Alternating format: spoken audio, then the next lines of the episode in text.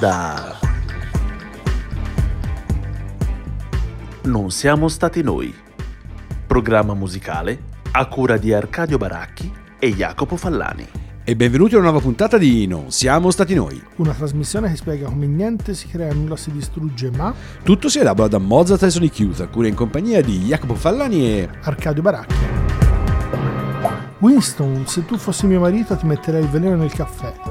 Nancy, se tu fossi mia moglie lo berrei. Winston Churchill a Nancy Astor. E Boga chi è? È uno lì del paese, Boga, è uno che tuo ci fa, eh, sì, eh, sai, nel paese ci sono a volte dei personaggi strani, c'era Sì. uno soprannominato D'Atronde nel mio paese. D'altronde. D'Altronde. D'altronde. Perché lui diceva- aveva una filosofia così, diceva, diceva sempre o d'altronde o d'altra parte alla fine delle frasi. Sì. Ci fammi un caffè d'altra parte. sì, come va? Bene d'altronde. Pure c'è la mia mamma che ha paura di dire le parolacce a volte usa quelle locuzioni come con rispetto parlando, Sì. no? Ma anche quando non dice parolacce perché se ora viene uno da fuori devo parlare bene, Sì. no? allora dice anche lei quando fa, dice, ha paura di sbagliarsi, Sì. dice se oggi è una bella giornata, scusi il termine. Insomma, si cautela, c'ha paura per prudenza. non sa mai se... Accidente a. E una volta Con rispetto parlando. con rispetto. Bene, con una citazione immancabile di Winston Churchill che di robe da farsi citare ce n'ha sempre un milione, in questo caso l'incolpevole Nancy Astor coinvolta a, a- a suo discapito, diciamo così, in questo aneddoto, più un Benigni dannata del 1980 che ricorda appunto le sue mille avventure di Vergaio, tutto questo per dirvi che questa puntata non siamo stati noi è dedicata agli aneddoti, all'anedottica. Ora, voi sapete che tipicamente le nostre puntate sono ricche di anedottica, special modo Lalo Arcadio vi ha illustrato come la morte nella musica, diciamo così, colta abbia dei risvolti talvolta grotteschi, però questa volta non ci occuperemo solo di morte, anche se ovviamente ce ne occuperemo, ma anche di altri aspetti che poi sono stati, diciamo, fondanti dell'immaginario musicale e culturale del quale tanto ci piace occuparci. Arcadio, cominciamo subito con quale tipo di aneddoto? Tetro? Non tetro? Più tetro? Partiamo con un aneddoto tetro, naturalmente, perfetto. subito partiamo bene. Con il compositore Guillaume Lequeux, che in realtà è morto giovanissimo a 24 Mm. anni, perché eh, questo è l'aneddoto. eh, sembra, non si capisce perché non, non è scritto da nessuna parte il motivo per cui tutti pensano Che? che insomma la motivazione sia stato il fatto che abbia bevuto, mangiato questo sorbetto con acqua contaminata al tifo e che di tifo sia morto in Un po' la Tchaikovsky, peraltro. Sì, però vabbè, lì c'era, non aveva mangiato qualcosa, ma Eh. era stato in un posto, diciamo così. però nel caso specifico di Guillaume Lequeux, eh, insomma, eh, se- sentirete insomma un brano insomma, di quella che è la sua produzione. Peraltro, insomma, data l'età, non è neanche poi un, come dire, una, come dire, una produzione così limitata. Si sta parlando di una cinquantina di opere, per cui insomma è uno che avrebbe promesso molto bene. Vi facciamo dunque sentire una esecuzione della sonata per cello e pianoforte del 1888 di Guillaume Lequeux, qui con eh, Philippe eh, Guillaume Herbert al pianoforte e Alain Meunier al violoncello.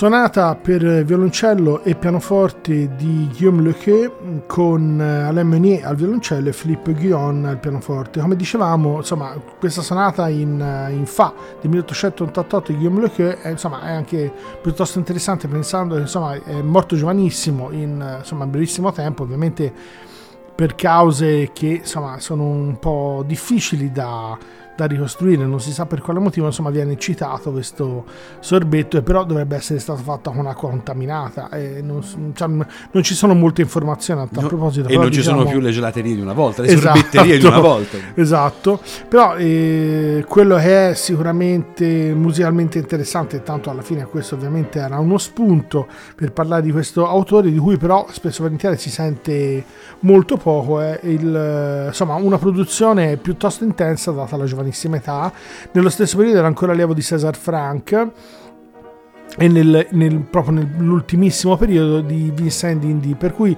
insomma aveva avuto anche due docenti, insomma come compositori anche notevoli. Peccato insomma che si sia spento giovanissimo per un evento che a quanto pare da un punto di vista storico è ascrivibile a questa realtà che abbiamo insomma raccontato, ma insomma non sappiamo molto di più. Realtà, esatto, tra Esatto. virgolette. non sappiamo molto di più del perché di come sarebbe accaduto.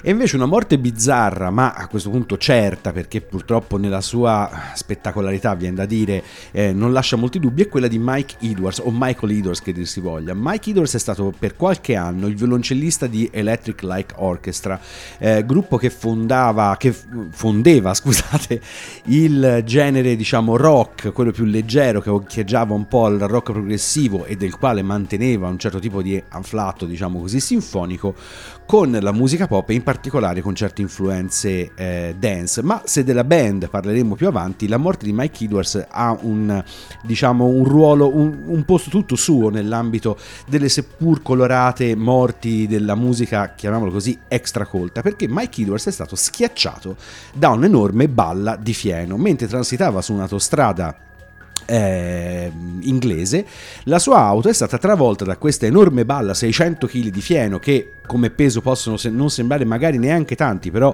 considerate insomma che 600 kg di fieno sono una bella dimensione, purtroppo appunto la, la balla ha schiacciato Edwards, la sua macchina e eh, nel 2010 Edwards ci ha lasciati. Ora noi non vorremmo mai sembrare troppo irrispettosi nei confronti di Mike Edwards che peraltro oltre all'attività con Electric Light Orchestra è stato molto attivo sia dal punto di vista del, um, della riscoperta diciamo di sonorità soprattutto di carattere orientali ma anche nella riscoperta di eh, pagine eh, particolarmente sconosciute alla musica rinascimentale proprio inglese. Però effettivamente questa come morte non sembra particolarmente rock and roll. Comunque sia ci andiamo ad ascoltare proprio Electric Light Orchestra con un brano tipico della loro produzione Daybreaker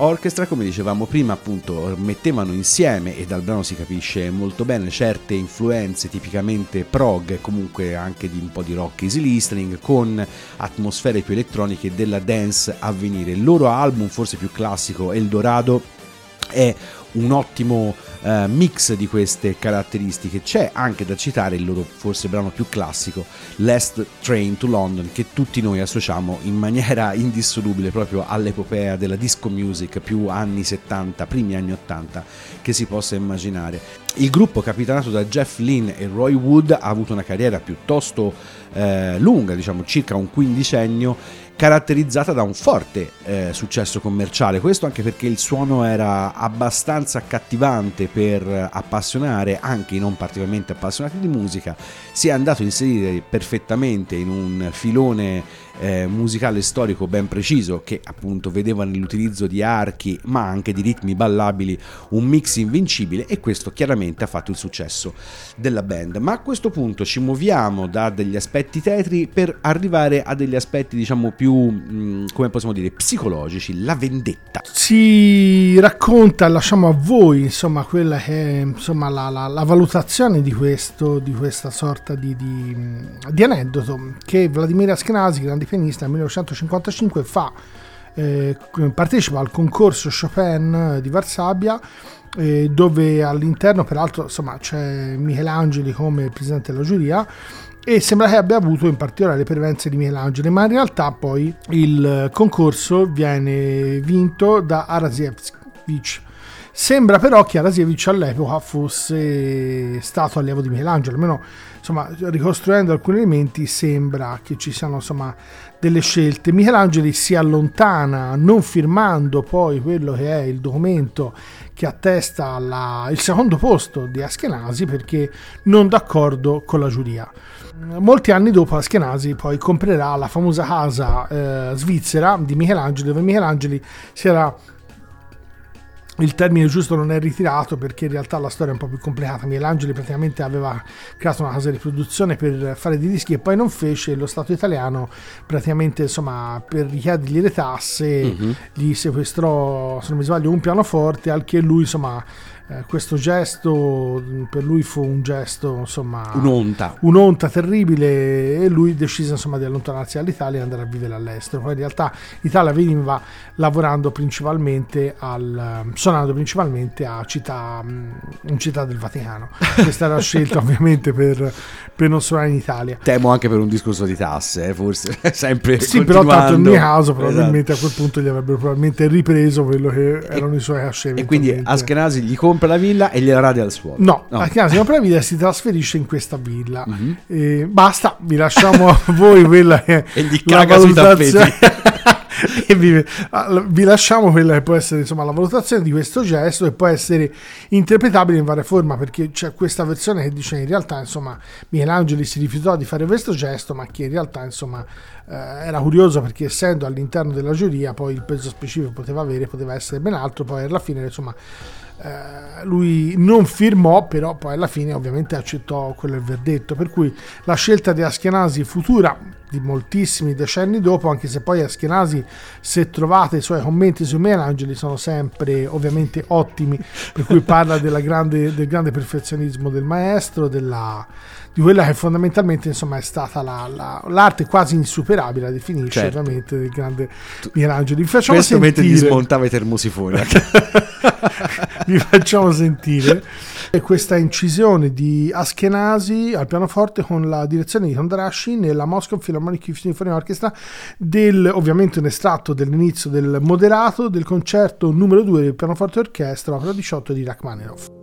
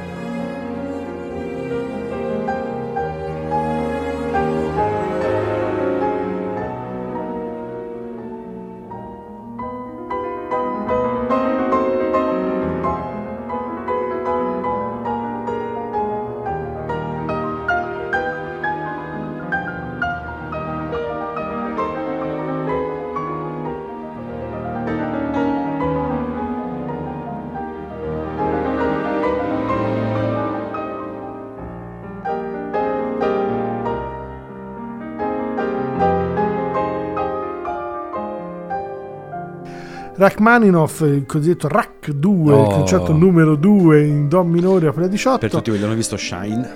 Esatto, con Vladimir Askenazi e Bonaforte e Kill Contraction alla direzione della Moscow Philharmonic Symphony Orchestra, una registrazione che dovrebbe essere del 63, una registrazione insomma storica anche come valenza. Come dicevamo l'aneddoto di fondo è che poi insomma Askenazi arriva a questo secondo posto con Michelangelo in commissione che peraltro insomma esce rifiutandosi di firmare il, insomma, il, quello che è l'esito della giuria su quello che è il concorso eh, perché reputava Askenazi da primo, questo insomma è ciò che il maestro disse all'epoca nel concorso del 55, Askenazi poi successivamente alla morte di Michelangelo acquisterà la casa di Michelangelo in Svizzera. Voi traete le vostre conclusioni e le vostre valutazioni su tutto questo. Ai poster se- l'ardua Ai sentenza. poster. Esatto.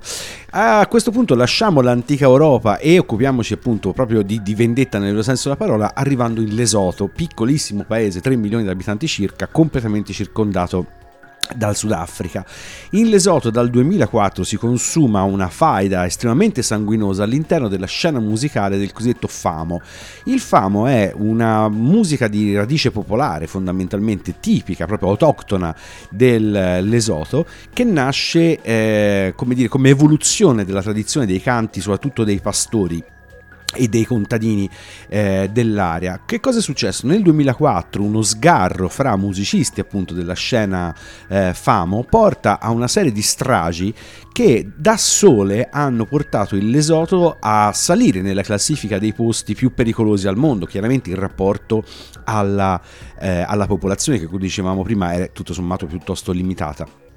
Questo per dire quanto questa faida che è ancora in corso sia stata sanguinosa. Si parla di eh, villaggi interi dove non ci siano più eh, stati adulti perché tutti uccisi durante queste, eh, questi scontri, che poi sono scontri armati, non è che la gente si prenda diciamo a cattive parole. La cosa che fa tra virgolette ancora più rabbrividire o se vogliamo aumenta il livello di grottesco di questa situazione è che al centro del famo c'è la fisarmonica come strumento, è proprio il classico strumento d'accompagnamento di una musica che è altresì eh, cantata e quindi fa ancora più strano, è come se noi immaginassimo una faida che insanguina la Romagna, faccio per dire, eh, fra bande che non si limitano appunto a mandarsele a dire ma che eh, appunto mettono mano alle armi. Questo indipendentemente da cercare di trasformarla in una battuta che ovviamente cerchiamo di fare con un minimo di rispetto, fa eh, chiaramente ricorda tutte le varie saghe dei rapper che nel corso degli anni si sono ammazzati eh, fra di loro, però in questo senso la proporzione appunto di questi scontri così sanguinosi è decisamente impressionante. Comunque sia, approfittiamo di questi episodi luttuosi per comunque darci un ascolto e provare un po' di questo famo con Puseleto Sima che eh, appunto è oggi una delle rappresentanti principali di questo genere, il brano si chiama Hot Zeppa.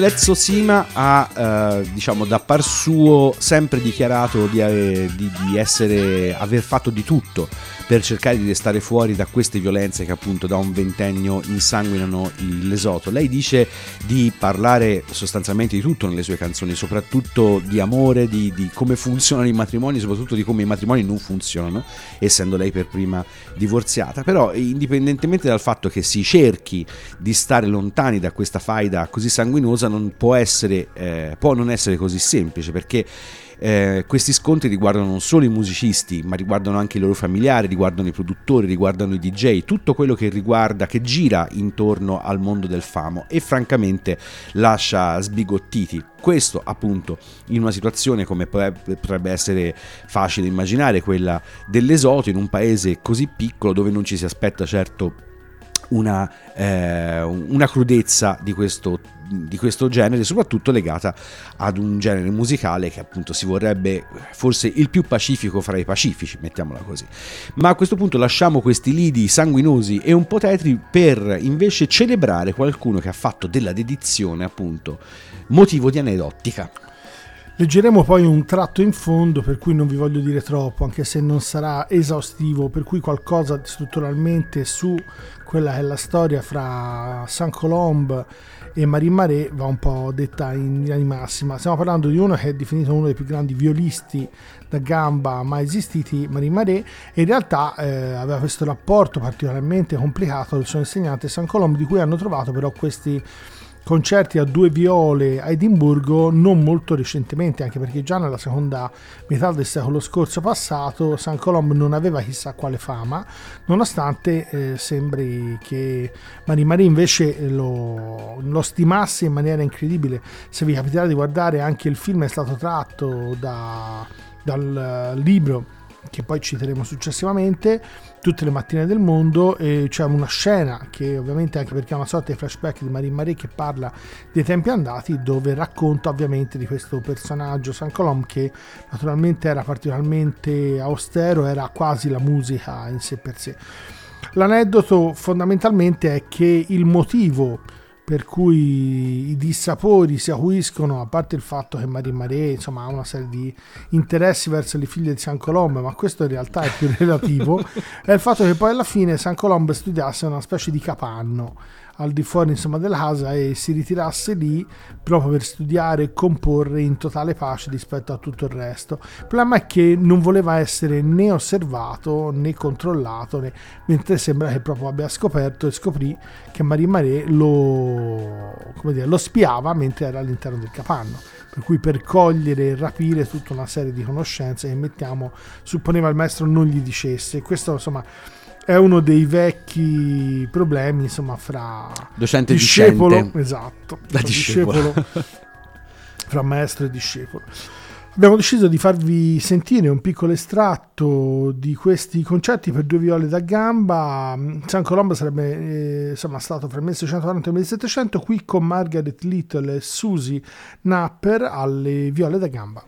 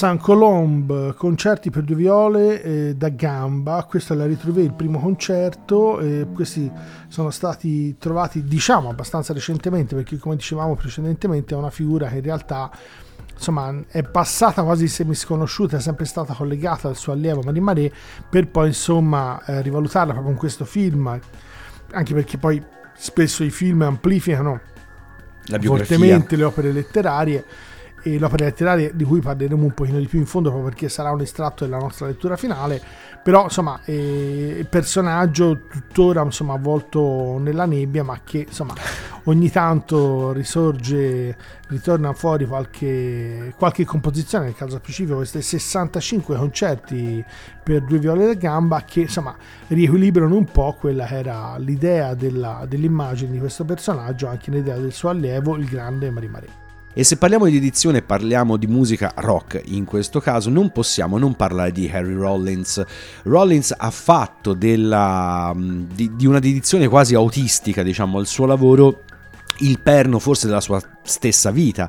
Già durante la, la sua militanza nei Black Flag la band era nota soprattutto perché Greg Ginn, che della band era il capo indiscusso, voleva che il gruppo per esempio durante i day off fra un concerto e l'altro, ovunque fosse in giro nel mondo, eh, trovasse una sala prove, quindi non c'erano veri giorni liberi, se c'era il giorno libero la sera bisognava comunque fare le prove. Questo perché il gruppo doveva risultare granitico, sempre perfetto e suonare al massimo e anche oltre le proprie possibilità. Rollins ha in qualche modo introiettato questa logica diciamo di disciplina così ferrea che poi lui ha trasposto nel suo lavoro e volendo anche nella sua persona perché chi eh, l'ha mai incontrato soprattutto chi lo ricorda in esibizioni live ricorda quest'uomo diciamo decisamente scolpito eh, nel fisico e soprattutto pronto a dare il 110% come si suol dire un'espressione orribile durante le esibizioni live. Questo accanto all'attività veramente inesausta sia di autore letterario che di attore che di polemista che di columnist per diverse pubblicazioni statunitensi ne ha fatto un punto di riferimento nella scena eh, prima hardcore e poi direttamente rock, metal e chi più ne, ha più ne, più ne metta.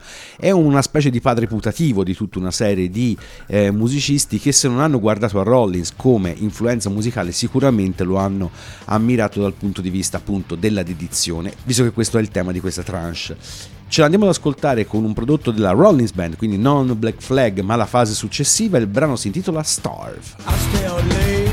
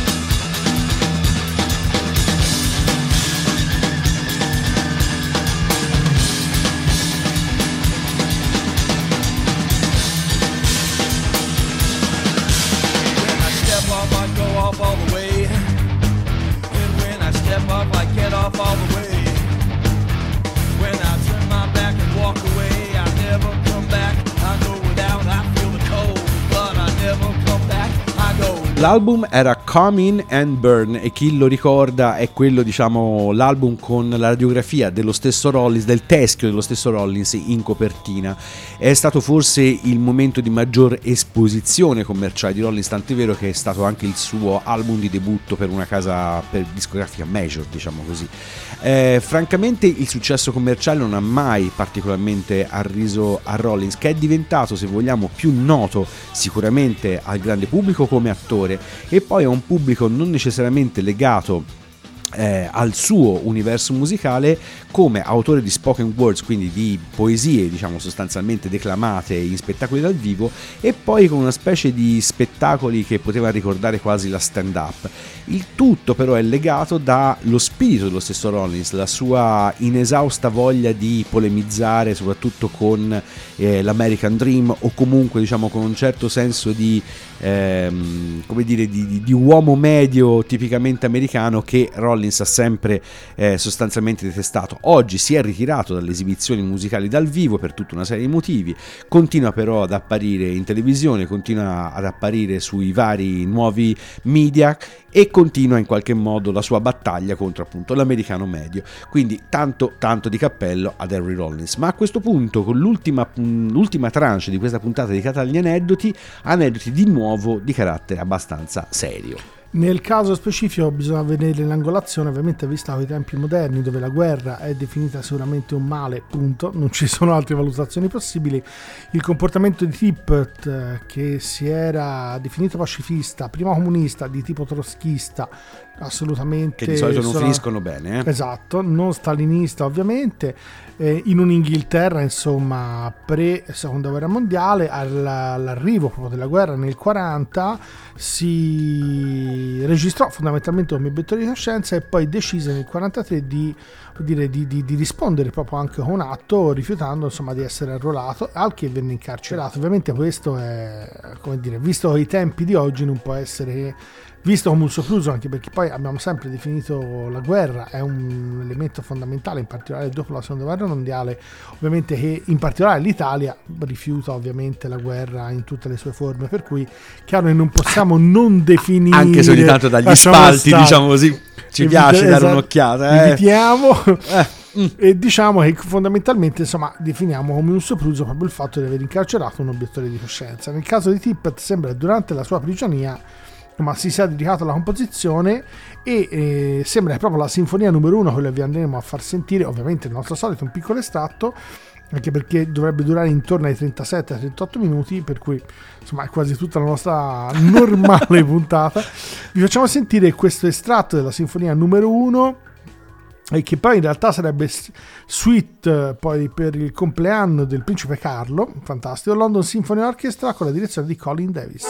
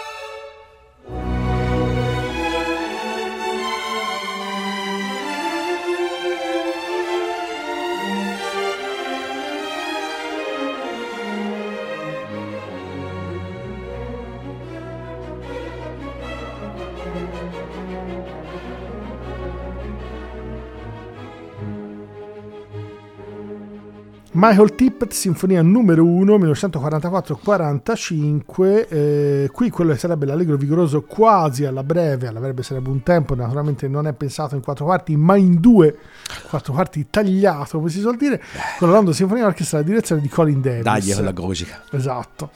E come dicevamo, in realtà, insomma, Tippett ha avuto un, eh, diciamo, forse un successo da noi è poco conosciuto. Questo però accade a moltissimi repertori, si vede spesso e volentieri alcuni repertori, per esempio mitteleuropei o inglesi o americani, non hanno la stessa diffusione in tutto il mondo, a parte i brani che forse sono del periodo classico, cioè quello fra 1700, fino al 1600 80 per capirsi e 1880 praticamente sono forse Bach, Beethoven, Brahms, cioè quelli sono definiti da tutti i grandi maestri.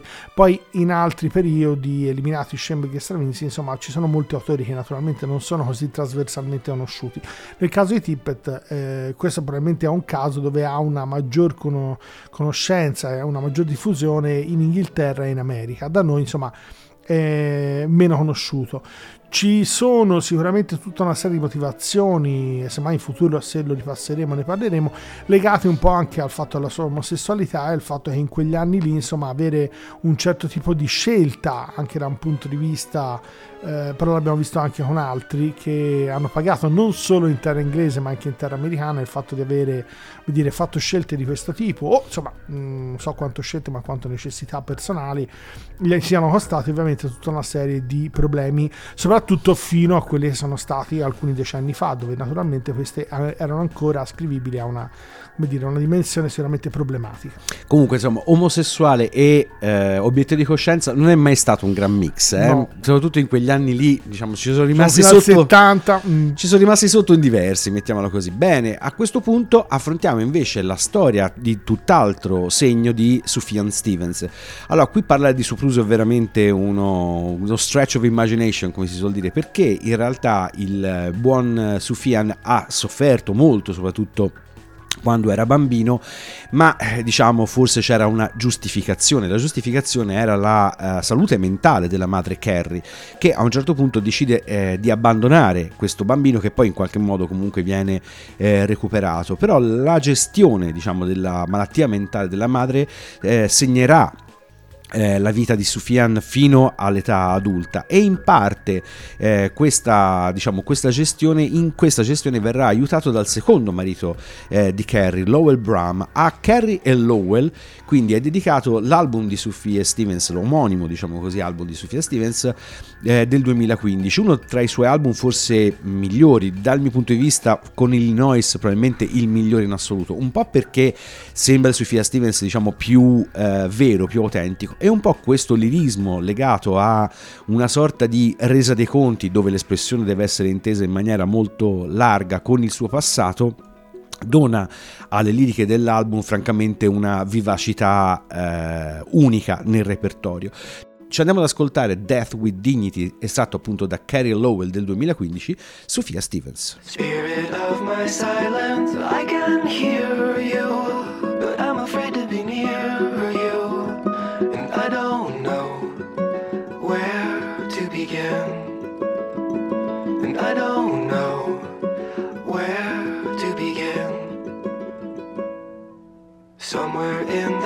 desert, there's a forest and an acre before us.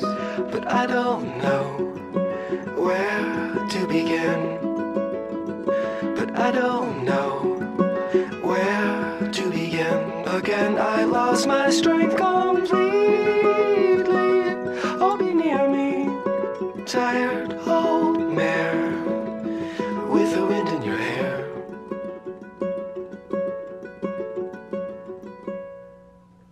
Amethyst and flowers on the table. Is it real or a fable? Well, I suppose a friend is a friend. And we all know how this will end. Chimney swift that finds me, be my keeper. Silhouette of the cedar. What is that song you sing for the dead? What is that song you sing for the dead? I see the signal searchlight strike me in the window and of my room. Well, I got nothing to prove. Well, I got nothing to prove.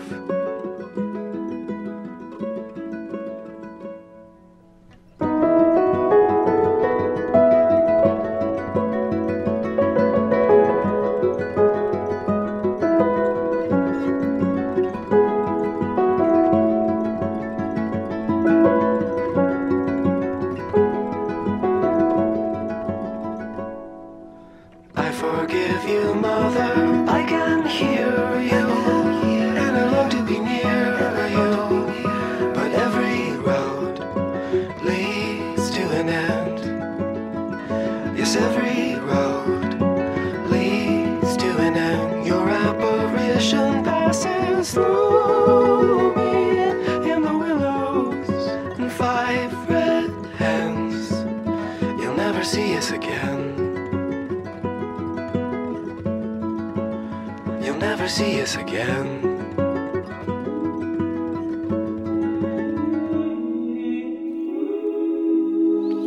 Per quanto il rapporto con la madre Carrie sia stato per Sofia Stevens estremamente turbolento, in realtà il rapporto con il secondo marito di lei, Lower Brahms, è stato decisamente eh, migliore. Tanto è vero che è stato proprio il buon vecchio Lowell a mettere in contatto l'ancor giovane Sufjan con Smethe Kittens, che poi sarà la casa discografica che permetterà a Sofia Stevens di esordire. Questo, come dicevamo prima, a parziale redenzione di un passato così eh, turbolento e soprattutto traumatico. Sofia Stevens ha sempre fatto della spiritualità e anche di una certa addirittura religiosità il centro della propria eh, poetica, ma eh, sempre ma- senza mai sbandierare fedi eh, specifiche, senza mai, come dire, insistere troppo su aspetti specificatamente religiosi.